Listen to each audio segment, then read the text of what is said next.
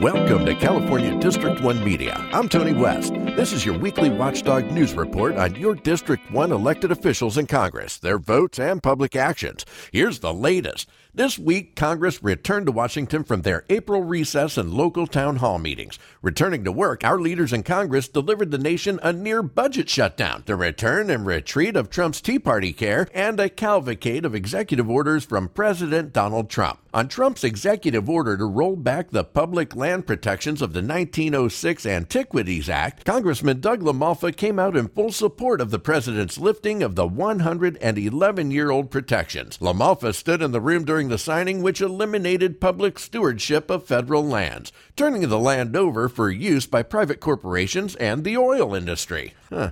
Over two dozen national monuments signed into law since 1996 are at risk. In California alone, there are six national monuments affected by LaMalfa's yes In other environmental news, LaMalfa has co sponsored a bill that eliminates federal safety nets on capturing methane gas leaks from fracking wells on public lands. These oil well gas leaks pollute the air and contribute to global climate change. The bill benefits oil companies while putting responsibility of leak monitoring back on the EPA, which continues to be gutted by Trump's budget cut proposals. The recent March for Science public protest, where hundreds of thousands of people gathered at over 600 marches worldwide, demonstrated the public's position, but the message was lost on Congressman LaMalfa. Affirming his anti science stance, LaMalfa voted yes to gag EPA scientists with a restriction that keeps the EPA from proposing any action or regulation that uses science which is not publicly available. While sounding pro transparency, LaMalfa's yes vote prevents the EPA from using medical and environmental research data only available through medical records or peer reviewed research. He voted yes again to cripple the management structure of the EPA and who is allowed to advise it. His yes vote prevents those receiving EPA grants from serving on the EPA advisory panel within a three year period.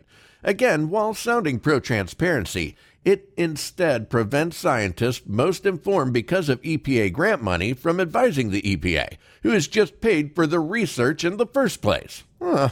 On the home front, District 1 has seen the emergence of a record number of congressional candidates setting their sights on 2018. This group of young, game changing candidates are rolling out their own campaigns this week with a message of unity and listening to their constituents. Be sure to keep an eye out for them. Be heard. Be sure to register and vote in 2018. For District 1 Media, I'm Tony West. The views expressed on this show are those of the speaker only and not necessarily those of KVMR, their board, staff, volunteers, or contributors.